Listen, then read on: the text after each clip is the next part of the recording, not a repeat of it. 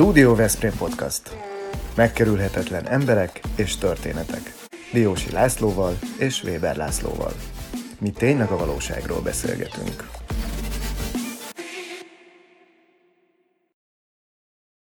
Kedves nézőink és hallgatóink, a Studio Veszprém Podcast mai beszélgető partnere Kilián László, aki a Veszprémi Művészetek Háza szakmai igazgató helyettese, író, újságíró, közművelődési szakember, kulturális menedzser. Gondolom, hogy ezek a meghatározások így rendben vannak és megfelelőek. Szervusz, Igen, szervusztok. Üdvözlöm a kedves résztvevőket, jelenlevőket, meg akik majd ezt látják, vagy látják. Régen azt úgy mondták, hogy ezt a kulturális menedzsert, hogy népművelő ez volt a nagy Ezt kihagytuk. Nem, semmi hát csak... Változnak az idők, és változnak az elnevezések, meg sok minden változik. Régóta szerettünk volna veled beszélgetést kezdeményezni, hiszen olyan személyek, akikkel baráti kapcsolatban vagy voltál, vagy, vagy a szakmában együtt működtetek, voltak nálunk műsorban a Géci János, aki neked köztudottan, közismerten mentorod is, Hegyes Igen. Halmi Laci, aki a Művészetek Házának a volt igazgatója, de Igen. hát a Molnár Sándor, aki eltávozott Pontosan. körünkből, ők is voltak vendégeink, és mindjárt azzal, ezzel a szomorú aktualitással kezdeném a beszélgetést, hogy olyan jó érzés volt, és olyan jó látvány, amikor a Sanyival ott kint ültetek az antikvárium, ugye az utas és a holdvilág előtt és a világ dolgairól, de hát főleg persze az irodalomról, a kultúráról beszélgettetek. Feltételezem, hogy üresség van most a szívedben, illetve azt szeretném megkérdezni, hogy Pótolható-e e, ez az űr, amit a Sándor itt hagyott? Vajon fog-e működni? Te talán többet tudsz az antikváriumról. Hát a nagy, nagy veszteség volt ez a kultúrát szeretőknek, a Veszprémieknek, és sok mindenkinek a visszajelzéséből érzékelem azt, hogy másnak is nagyon komoly kötődést jelentett a, a Sanyi, és hát nekem meg azt gondolom, hogy egy nagyon-nagyon jó barátom a Sanyi, a, arra büszke vagyok, hogy nagyon sok mindenkivel tudott összeveszni, és én a, az évek során egyszer-kétszer volt csak ilyen kisebb asszó, de ezek mind nagyon szépen voltak, és túl tudtunk jutni rajtuk. Hát az a helyzet, hogy eh, ahogyan azt én elmondtam akkor ott a, a tragédia körüli napokban, hogy eh, hát pontolhatatlan a Sanyi, itt eh, nincs mese, de pontosan akkor ezt is elmondtam, hogy a, a, a Tornai Otto itt járt, és meglátogattuk a, a, amikor ő, ő olvasólámpában szerepelt a Művészetek Háza Veszprémben, akkor elmentünk a Sanyihoz is az antikváriumba is, és akkor ő azt elmondta, hogy egy városnak a, a lényegéhez, vagy a város fontos intézményei közé tartozik az antikvárium. Ez aztán, ebből aztán én azt akarom kihozni, hogy a, Sanyi elvesztése pótolhatatlan, amit ő csinált eddig, amit az antikvárium jelentett, az nyilvánvalóan mindenkinek vannak róla élményei, de amellett, hogy pótolhatatlan, valamilyen módon folytatni kell.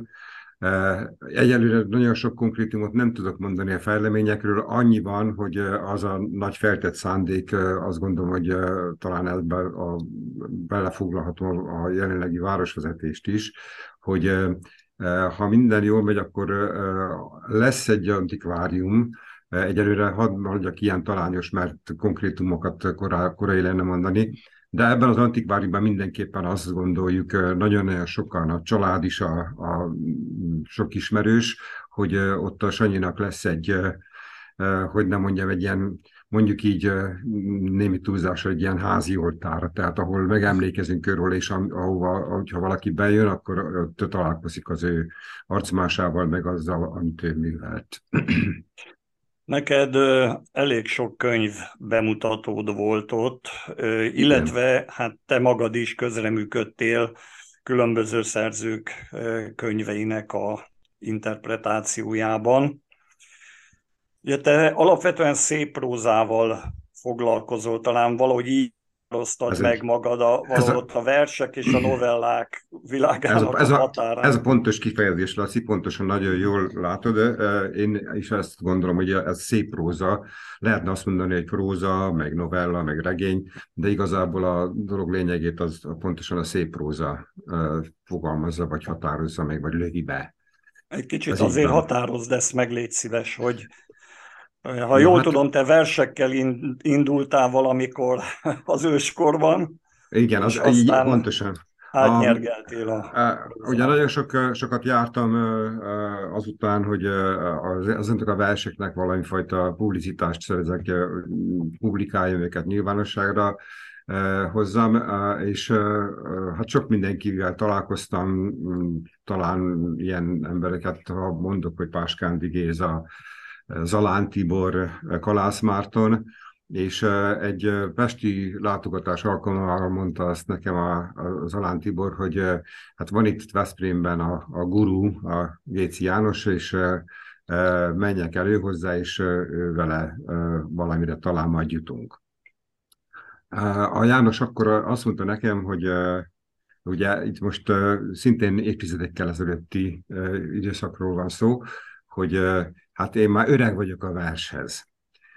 És aztán így rábeszélt arra, hogy akkor a, a, az öreg versíró akkor a, vándoroljon át oda a prózához.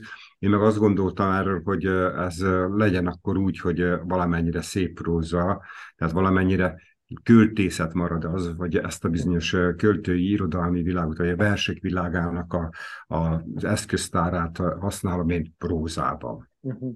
Egyébként valahol azt írják rólad, hogy a helyi irodalom legegy, legegyedibb hangú írója vagy.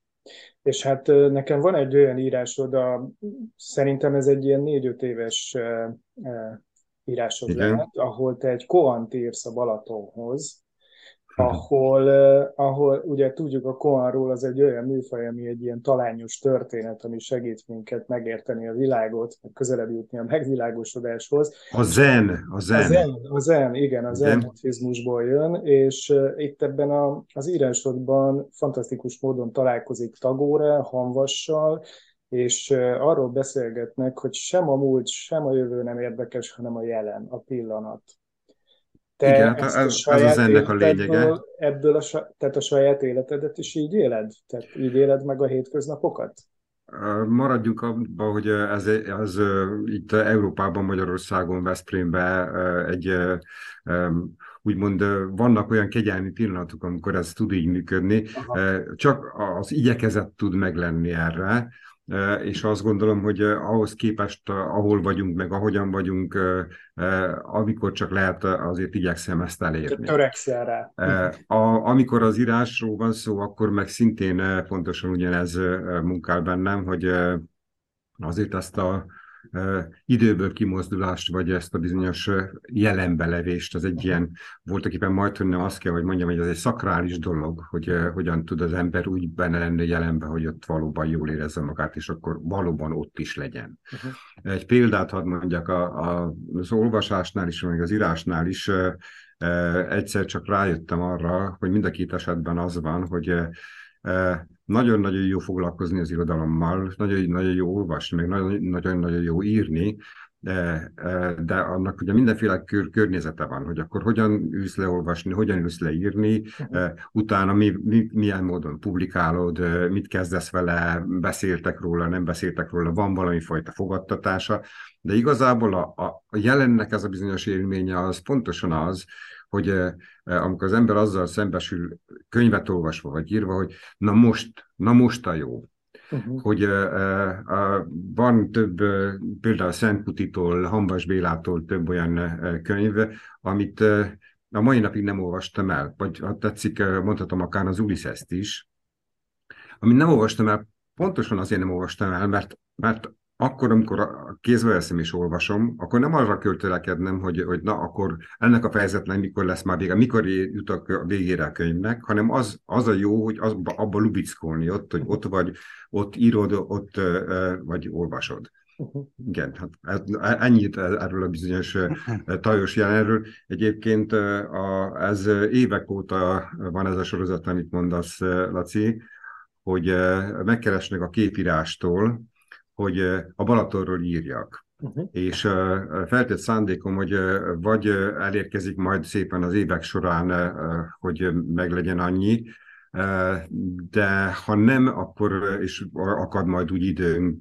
nyilván a szakmai munka, meg a mindenféle más életbajok mellett, akkor az a tervem, hogy egyszer egy könyv legyen ebből, uh-huh. aminek ilyen kis extrém címe van, hogy Tucatot a tónak tucatot a tónak. De az ugye egybeírva, és akkor az lenne jó, hogy lenne 12 ilyen kis szösszenet a Balatonról, mert hogy nyilván, hogy Veszprémiként szerintem más Veszprémiek is vannak ezzel így, hogy a Balaton az, az azért nekünk hogy csak, csak egy ilyen, ilyen ilyen nagy-nagy kedvenc, vagy, vagy voltak éppen a Veszprémiséghez tartozik. Hogyne, hogyne. No, hát akkor most tizenítőt kaptunk ebből a legegyed, legegyedibb hangból, hogy egybeírva a tucatatónak. Ez egy jó cím, nekem tetszik.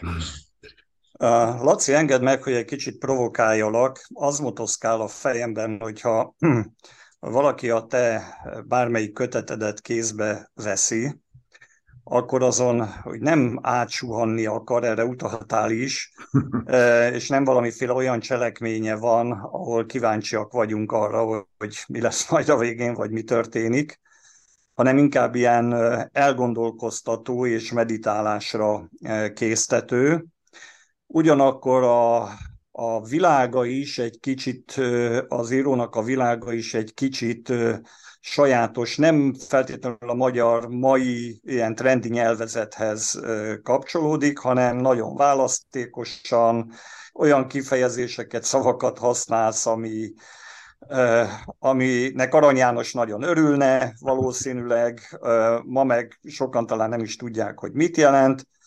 De most így megírni valamit, és könyv formájában kiadni, akkor, amikor iszonyatosan drága a könyvkiadás. Ezt ugye mi is megtapasztaltuk a Történetek Veszprémről című könyv kiadását illetően. Szóval olvassa ezt vajon valaki, vagy annyian olvassák-e, mint amit te remélsz ettől? Hát ugye van, van a könyvkiadásnak az a csapdahelyzete, ugye a, ezt ilyen el, könnyes szemű, idősödő emberek szokták mondani, hogy hát ugye bezzeg a szép időkben, a nagy, az aranyidőkben, az aranykorban, ugye a magyar könyvkiadás arról szólt, hogy 30-40 ezer példányban jelentek meg könyvek, és nagyon komoly támogatást, állami támogatást kaptak, rendesen működött a könyv forgalmazás is, tehát a könyvkereskedelemnek is volt eh, több-több hálózata, és ez valami módon koordinálódott. Eh, eh, számolhatnék én itt nagyon sok olvasóval, de a könyveim többsége az kis példán számba jelenik meg, ami szintén elég komoly költséget jelent. Azt gondolom, hogy az én mentségem az egyrésztről az idő, hogy előbb-utóbb valaki majd a később élők rá döbbenek, hogy mit is jelent az, amit én művelek. Másrésztről vannak könyvtárak, amiben bízom, hogy ahová az eljut, ott ha nem is kell neki megvennie, de megteheti azt, hogy így jut hozzá, vagy így tud olvasni Kiriánt. Nyilván a másik lehetőség, vagy a másik megközelítés pedig az, hogy van a az irodalomnak az egyik éltetője, ugye a folyóiratok. Tehát folyóiratban meg többet lehet, több módon lehet hozzáférni. Egy csomó folyóirat már úgy jelenik meg, hogy ha nem is a megjelenéskor, kinyomtatáskori időben, de egy-két, három, négy hónap múlva már digitálisan is elérhető. Tehát igazából valószínű, hogy az lesz a, a lehetőség bármilyen irodalomnak vagy olvasnivalónak, hogy, hogy digitálisan elérhető és onnan meglátható. A spanyol náthálnál jártam egyszer, és ott aztán jelent meg egy kritika a korábbi könyvemről, azt hiszem, hogy a, a, talán a tengeriről, és ott a recenzens, a kritikus azt írta, hogy hát úgy kell Kiliánt olvasni, hogy magad elé veszed a könyvet, meg magad mellé veszed a, a, a lexikonokat, meg az idegen szavak szótárát, és amikor, amikor meg akarod érteni azt a bekezdést, amiről szó van, akkor ezeket úgy szépen lapozgatod. Nyilván itt ebben benne van a, a, az, hogy a kritikus fiatal volt, de rendszeresen szembesülök vele, hogy sok-sok hiátus van tájékozottságban, műveltségben, irodon tekintetében, meg egyáltalán kultúrtörténet tekintetében. Titkon az is bennem van, hogy azért írok ilyen hadszerese Arany János módra, hogy ezeket a bizonyos szavakat, amiket valaha a magyarok használtak, uh-huh. ezeket valamilyen módon legalábbis a passzív szókincsbe visszahozzam. Uh-huh. Tehát, hogy, hogy szembesül vele, akkor, mint hogy többször is ismétlődik, csak csak utána néz, és akkor, akkor hogyha van egy ilyen százas, ötszázas szókincse, na, na, ilyeneket szokott használni Kilian, akkor ez már ő neki egy passzív szókincse lesz, és így aztán valószínű, hogy az élményhez is jobban hozzá tud jutni. Uh-huh. Azzal együtt, hogy azt gondolom, hogy a, a versírók, a, a költők, a kortárs költők is igazából nagyon ebben a vonalban vannak, amiben én gondolom én. Két iskola van. Az egyik iskola az az, hogy őrizik és tartsuk a nyelvet úgy, hogy ami már megvolt valaha a magyar nyelvnek, az, az megmaradjon. Tehát az a bizonyos bőséges szókincs. A másik változat az általában a fordítói irányból szokott jönni, hogy egyszerűsítsük le a nyelvet, közelítsük a ma használatos nyelvi körre, ez minden esetben a kortárs, akár az angolt, akár franciát, vagy bármelyik nyelvet mondhatom, azzal, hogy nagyon nagy a forgalom, pontosan ilyen digitális úton, módon, tehát hogy a gépen is folyamatosan, amikor valaki laptop előtt ül, számítógép előtt ül, olvasnia kell, ha akar, ha nem, és valóban nagyon-nagyon sokat olvasnak az emberek, ha nem is irodalmat. Uh-huh. Tehát azzal, hogy ez a, ez a forgás van, hogy, hogy sokat olvasnak, a kommunikáció sokkal gyorsabb, ez szükíti azt a szókincset, amit valójában nap mint tapasztalnak. Én se gondolom azt, hogy azokat a szavakat, azokat a gondolatmeneteket, azokat a, a barokkos valamiket, amiket az irodalomban csinálok, azt a hétköznapban követném. Nincs erről szó. Ez valóban, van a másik iskola, amelyik azt mondja, hogy a Shakespeare-t is újra kell fordítani, mert a mai gyerekek elmennek a színházba, és nem értik az Arany János féle viszkéresz, vagy amit akartok. Uh-huh, uh-huh. Én ehhez annyit fűznék hozzá, hogy azzal együtt, amit most mondtál, hogy a múlt, múltban nyúlsz vissza ezekért a szavakért, én azért, ahogy olvasom a szövegeidet, ez egyáltalán nem arhaizáló, tehát hogy uh-huh. én, én ajánlom azoknak is, akik, akik még nem olvastak téged, hogy vegyék elő, mert tényleg, tényleg úgy lehet ezekkel a szavakkal találkozni, hogy egyébként meg, meg helyüket érezzük ebben a szövegben. De hogy a múltból jussunk el a jelenbe, ugye erről szó volt, Hát okay. holnap lesz az Európai Kulturális Főváros megnyitó ünnepsége. Igen. És hát uh, holnap lesz. Igen. Igen, igen, igen. Értjük egymást. Igen, igen. És, Mi lesz? Én, én tudod, ezen gondolkodtam most már hónapok óta, hogy ti, akik a kultúrát létrehozzátok és szervezitek, hogy ez, ez nektek egy olyan óriási lehetőség, meg egyben egy felelősség is, hogy a, ebben a korban éltek meg ebben a városban, hogy találkoztok ezzel, hogy olyan lehet, mint egy hegymászónak, egy jól képzett hegymászónak egy Everest túra, ami megadatik neki. Körülbelül én ezt jól érzékelem, hogy erről, ha ti beszéltek, akkor így látjátok? A, én azt mondom, hogy a, a Tibet az stimmel. A Tibet az stimmel azzal együtt, hogy én nekem a jelenben fogalmazok, van az, hogy ez egy csodálatos dolog. Tehát az nagyszerű dolog, hogy Veszprémre fordul a figyelem, és Veszprémbe vagy valóságosan, vagy ilyen áttételes módon jutnak el emberek, és jobban belekerül a, a fókuszba. Én nekem azért közben folyamatosan van azért az az érzésem, hogy ha már Tibetben vagyunk így a jelenben, akkor ez, ebben benne van az is, hogy olyan kis Körösi Csoma Sándoros érzeményem van. Tehát, hogy mindenféle igyekezet és akarat megvan, de közben mégis csak az van, hogy ezt a, ezt a nagy lehetőséget mi csak ilyen így, így vagyunk kénytelenek átélni, hogy a, a Körösi Csoma, aki élt Erdélybe, és úgy gondolta, hogy nagyon visszafogja magát, és ilyen nagyon egyszerűen él, hogy amikor majd kikerült Tibetbe, akkor az bírja, de amikor kikerült, akkor kiderült, hogy na, akkor az, az azért mégse úgy van. Tehát a, ugyan a földön aludt Erdélybe, de más Tibetbe 3000 méteres magasságban lenni. Tehát egy kicsit van egy ilyen, mondhatni, légszómi az emberben, Renget, rengeteg pénz mozdult meg. Ez teljesen, ez szerintem mindenki tudja, mindenki látja a Veszprémbe. Rengeteg minden lehetőséget kaptunk mi is, hogy a művészetek házára térjek át, és egyúttal van a, és miért beszélek én itt a jakvajról, azért, mert hogy közben meg volt az a bizonyos csodálatos Covid, akkor volt utána az a bizonyos háborús körülmény, ami mindegy, hogy most attól van az infláció, vagy egyet. Tehát a, van egy hatalmas nagy lendület, hogy, hogy na akkor menjünk és mutassuk meg akkor ebben a bizonyos 2023-as évben azt, amit Veszprém meg tud mutatni, vagy mutassuk meg azokat, akiknek Veszprémhez van valamilyen értelemben közük. Ezen közben egy csomó akadályt kelt, hogy miközben jöttek a határidők, azon közben voltak az, hogy na, akkor bezár az intézmény, akkor elkezdődött a várnak a felújítása, az azt is, az, ezt jelenti, nyilván köztudatban főként az egyházi része van benne, de nálunk is folyik a munka, ami azt jelenti, hogy igazából a, egy ilyen szükségállapotban vagyunk, és hát most már van valami fajta reménységünk arra, hogy előbb-utóbb a dolog beáll, és akkor valóban, valóban úgy kezdünk, kezdünk el kinézni is, mint ahogy 2023-ban ki kell nézni. Uh-huh. Készülünk, szervezzük, rendezzük, mozgatjuk az embereket, és mindenki nagyon-nagyon lelkes illetve vannak, akik óckodnak nyilván.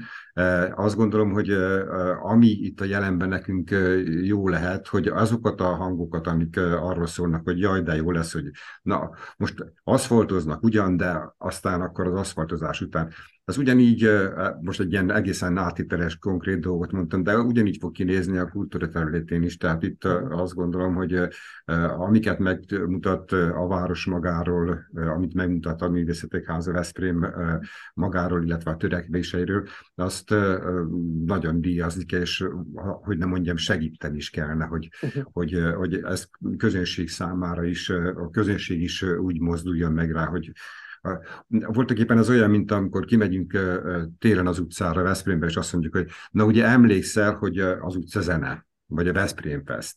Tehát itt most az a lehetőség van meg, hogy ez egy hosszabb időn keresztül legyen, ne csak az utcazene egy hetében, ne csak a, a Veszprém Fest egy hetében, hanem ez egy kicsit szétterjedjen, és, és mozdulni kellene a Veszprémieknek és a lakótelepinek, a belvárosinak, a, a, egyetemi városi embernek.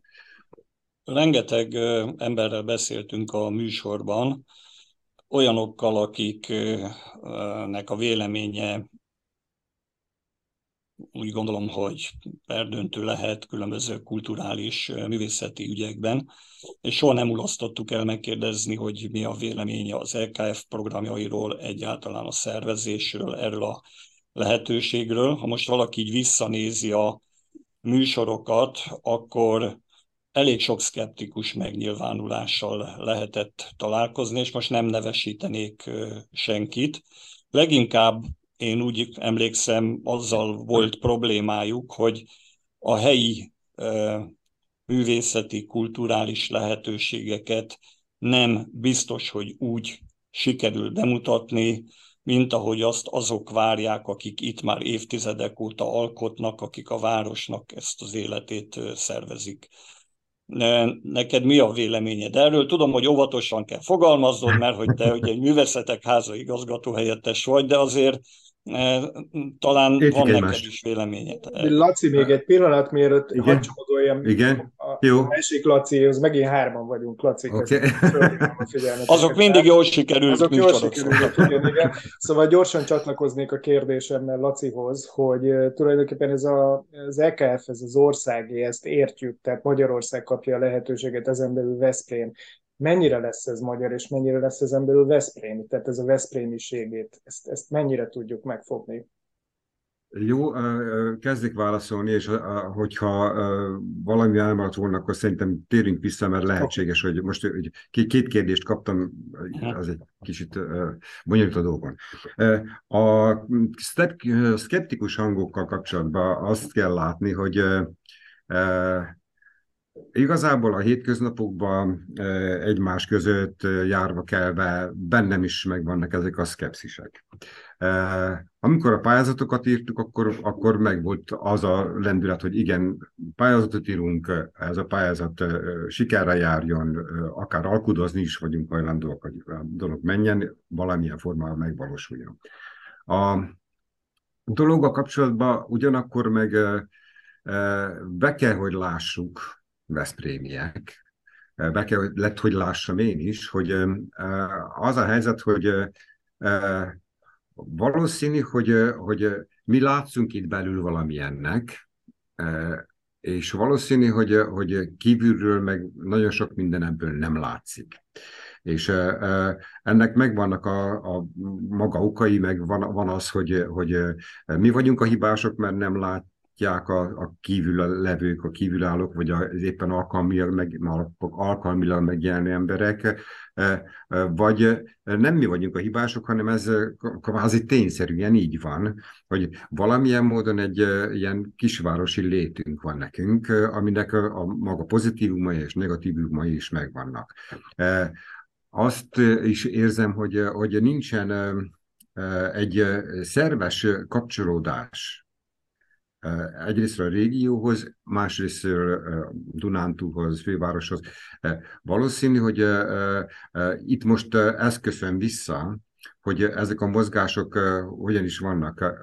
Konkrét példát mondok. Veszprém iskolaváros. Korábbi valamelyik ilyen, ilyen mondjuk így, hogy eszé dolgomban arról beszéltem, hogy ez egy felszálló pálya. Tehát a Veszprém a szenzációs iskoláival, és itt nem csak a lovasira gondolok, meg nem csak az egyetemre gondolok, ebben voltak éven beletartozik a, a vetési is, és beletartozik egy csomó másik középiskola, felszálló pálya. Tehát itt kinevelődik egy nagyon-nagyon okos, művelt és nagy célokkal rendelkező újabb és újabb generáció, leérettségiznek, lediplomáznak, és sütty szétsugároznak, el, el, elmennek, és nagyon-nagyon kevesen jönnek vissza tehát a Veszprémnek van egy kisugárzása, ami itt-ott amott el van potyogtatva a közeli országban, vagy a távoli ország területén. E, voltak éppen ennek a következménye az is, hogy az LKF-nél is e, azok, akik e, döntéshelyzetben voltak, kívülről hoztak embereket. Az LKF programnak az ilyen nagy célkitűzése, az ugye az, hogy a fenntarthatóság, tehát hogy, hogy most ebben az évben valami megtörténik, itt roppant módon örülni fog, mindenki heti lesz, de az igazi lényeg ennek a 23-nak pontosan az lenne, hogy 24 után, meg azután, meg azután mi fog történni, és hogy az milyen módon fog Veszprém hasznára válni, vagy Veszprém és ez itt a nagy kihívás, vagy nagy kérdés, hogy azzal, hogy kívülről jött egy csomó ember az LKF-be, és onnan kerültek döntéshelyzetbe szakemberek, azzal Veszprém valóban tud-e valamit hasznosítani. Itt rengeteg horror történet van, a korábbi Magyar-Európa kulturális fővárosok Pécset szokták emlegetni, hogy ezek ugye elcsúsznak, meg később indul be, valami sikerül, valami nem sikerül. Közben még azért azt meg látni kell, hogy lehet, hogy van ez a magyar szindróma, Pontosan az LKF kapcsán megfordultunk Linzbe, Grazba, amelyek szintén voltak Európa kulturális fővárosok, és az azért mindenhol látszott, hogy helyek közel építészetileg intézmény szinten is megjelent egy folytatás És nyilván itt az lesz az igazi kihívás, hogy 23 teljesülése után mit sikerül valóban fenntartani, fenntarthatósággal megőrizni. Itt közbe kell szólnom, mert kikívánkozik belőlem, hogy fenntarthatóság. Ugye egy fényfestésre mondjuk csilliókat elkölteni pillanatok alatt, ugyanakkor meg nincsen egy olyan könyv, ezt azért mondom neked, mert író vagy, és ismered ezt a világot, nincsen egy olyan könyv, amiből egy belföldi vagy egy külföldi turista Veszprémnek a nevezetességeivel egyáltalán találkozhat. Egy húsz évvel ezelőtti szelényi könyvet árusítgatnak még. Hát azért azt gondolom, hogy valahogy nincsenek arányban ezek a e, dolgok, ez nem a fenntarthatóság irányába fest. Most nem is beszélünk arról, hogy a mi általunk kiadott könyvet sem támogatták, de hát ezt is e, hozzá kell tenni. Nem, nem azt szeretném, hogyha ezt most hosszasan e, fejtegetnénk tovább, mert időnk sincsen erre, csak valahogy nap mint nap aránytalanságokkal lehet találkozni, azt hiszem. Röviden annyit csak, hogy az LKF pályázati kiírásai, amint megjelentek, rögtön az első etap, az első futamban leszögezték az illetékesek, akik kurátorok voltak, akik a pályázatot kiírták, hogy valami úton, módon nem lehet könyvet kiadni, vagy ha mégis, akkor azt ingyen kell adni, meg tehát itt elég furva volt a dolog, nagyon-nagyon sok helyről érkeztek be ilyen igények, ilyen tervek, hogy, hogy könyvek jelenjenek meg. Ez egy jó kérdés, hogy ezt a bizonyos idegenforgalmi dolgot, ezt hogyan is sikerült futtatni, vagy nem futtatni. Tehát, hogy leve nem lehetett azt mondani, hogy na, akkor egy nagy kiadói programot, egy nagy folyóiratprogramot csináljuk meg, mert azon nyomban ezt lehúzták. Egy-két esetben sikerült ebből kimozdulni. A fenntarthatósággal kapcsolatban egyet akarok mondani, aztán menjünk tovább, hogy nyilván ti mondjatok. A, a fenntarthatóságnak, a fenntarthatóságnak az a csapdája, hogy hogyha megépítünk egy házat, akkor a magyar reflex szerint van az, hogy akkor megvan az építve, és akkor az milyen nagyon jó. Közben még lépten nyomon itt Veszprémben is találkozunk azzal, hogy például itt van a, a könyvtár, amire nagyon-nagyon büszkék voltunk, hogy milyen szépen rendbe rakták, igen, de közben teltek az évek, és a, a, az, az rendben volt 20 évvel ezelőtt, de 20 évvel ezelőtt volt rendben, most meg már látszik, hogy megint kezdenek a bajok lenni.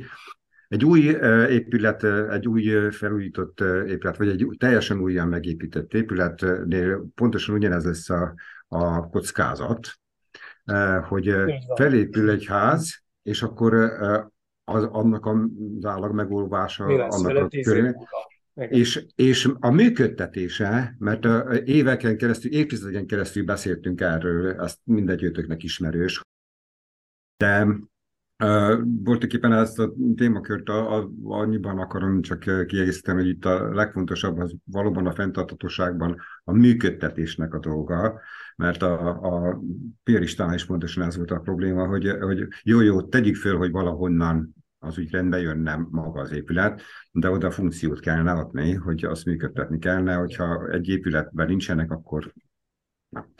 És e, valóban ez egy, ez egy nagyon kockázatos része a dolognak. A fenntartatóság e, elvét meghirdetjük. E, lesz a városban 23 során három vagy négy új intézmény, ezek az új intézmények, ezek 24-ben is lesznek, amiket kell majd működtetni. Tehát ott a, a, az, a, az épület fenntartása, a működés, tehát a, a rezsi, ahogyan ezt szokták mondani, meg az ottani tevékenység, amihez emberi tényezők kellenek. Igen, ennyi. Igen, igen, igen. Most hát reméljük, hogy sikerül majd azért megbirkózni ezekkel a feladatokkal. Őszintén kívánjuk, hogy sikeres legyen az EKF és a Veszprémi kulturális művészeti életbe minél e, több lehetőséget kínáljon hosszú távon a jövőben is. Köszönjük szépen, Laci, hogy rendelkezésünkre álltál. E, min dolgozol még? Légy szíves, azt áruld el nekünk. Mit hoz a közeli jövő? Dolgozom a munkahelyemen, tehát itt nagyon sok szép program lesz. Itt könyvek fognak megjelenni, ugye ez éppen keresztben egy azzal, amit eddig beszéltünk, ez egy ilyen, hogy mondjuk, egy ilyen kegyelmi állapot. Négy fiatal költő jut első kötethez az LKF támogatásával. Én azt, azt gondolom, hogy ez egy fontos dolog, és ez, ez azért az ügyérél élek halok. Nyilván egy csomó rendezvény van, meg hát nyilván, hogy van a, a másik az, hogy van az a Vár műhely, Veszprémben egy ilyen országos lap, aminek a főszerkesztője Fenyvesi Otto is, őnek is nagyon sokat köszönhetek, ha már itt a Géci Jánost mondtuk, akkor fontos, hogy az ő neve is elhangozzon. Nagyon jól tudunk együttműködni, és azt gondolom, hogy ez egy szép évnek ígérkezik, mert hogy van egy komoly támogatás, hogy a lapot is megpróbáljuk úgy beforgatni, amire kérdeztél rá, Laci, hogy, hogy hogyan, hogyan jut el a közösség, hogy ki, kinek az olvasására számítunk, vagy ki fogja ezeket olvasni. Lesznek komoly bemutatók, ez is egy komoly munka lesz. Irodalmi tekintetben meg az van, hogy most már évek óta én ilyen regényírásban utazom, és a regényírásban is olyan szörnyűségre ártottam magamat, hogy én egy trilógiát írok, és a trilógiának a harmadik igen, része. A harmadik rész még hiányzik, az, igen. Az, az Idő mitosza című könyv, ezen dolgozom. Most azt gondoltam, hogy 23-ra készen leszek, nem leszek kész 23-ra, de nagyon-nagyon izgalmas, mondom, nagyon jó írnom, tehát nagyon szeretem, hogy írom, és nagyon érdekes úgy visszanézni, meg hogy hogyan haladjak tovább. Azt gondolom, hogy egy izgalmas zárása lesz, és egyúttal a beszélgetés elejére visszatérve röviden csak annyit, hogy ez a most látható Kirián, meg hogy milyen stílusban ír, ez következik abból is, hogy itt mitoszról van szó, tehát valamilyen módon a mitoszi nyelvezetet, vagy egy ilyen időnkívüliséget kellett én nekem mintáznom, amin túljutva, hogyha ez a trilógia készen van, akkor valószínű, hogy ezt a bizonyos arhaizálós, vagy, vagy régies, vagy mitikus szöveg és gondolatvezetést azt föl fogom adni, és utána egy másik fajta stílusnak kell következni, ami azt gondolom, hogy továbbra is kirián lesz. És ez minek a mitosza lesz? Vasnak már van, fának már van. Ez az idő mitosza. Ez az idő mitosza lesz. Okay. az idő mivel az időnk elfogyott, ha már itt tartunk, csak egy nagyon rövid, nagyon rövid válaszra van lehetőséged. Számodra mi lesz a csúcspontja ennek az LKF évnek? Erre egy rövid választ, ha tudnál. Mi az a csúcspont, az az esemény, amire te nagyon vársz? Konkrétan, konkrétat nem merek mondani, az viszont biztos, hogy, hogy forró nyár lesz. Tehát azt gondolom, hogy nyárra fog kicsúcsosodni, abból kiindulva, hogy addigra valószínű, hogy egy csomó intézmény már normálisan látszik, működik, és az mondjuk a közönségben is jobban mozdít majd. Oké, okay, tehát forró nyár lesz Veszprémben. Oké, okay. Igen. készülünk. Készülünk a forró nyárra, köszönjük szépen a beszélgetést. Én is köszönöm tagjainak, hogy segítenek bennünket úgy a könyvkiadásban, mint abban, hogy meghívjunk a műsorainkba megkerülhetetlen embereket, mint most Kilián Lászlót. Köszönjük a Royal Kertnek, a Targonca Trade-nek, a Nelson Biztosítási Alkusznak, a Vitakin Kft-nek, az Unilever Algidának, a Westlife Szófia Magánklinikának, a Ringautónak, a Bramag BMI-nak és a Kuti és Tének. Sok örömet kívánunk a programokhoz, reméljük, hogy találkozunk azokon. Szervusz, vissza, viszlátás. Köszönöm szépen, minden jót, hello, Ez a Studio Veszprém műsora volt. Hallgasson ránk minden pénteken.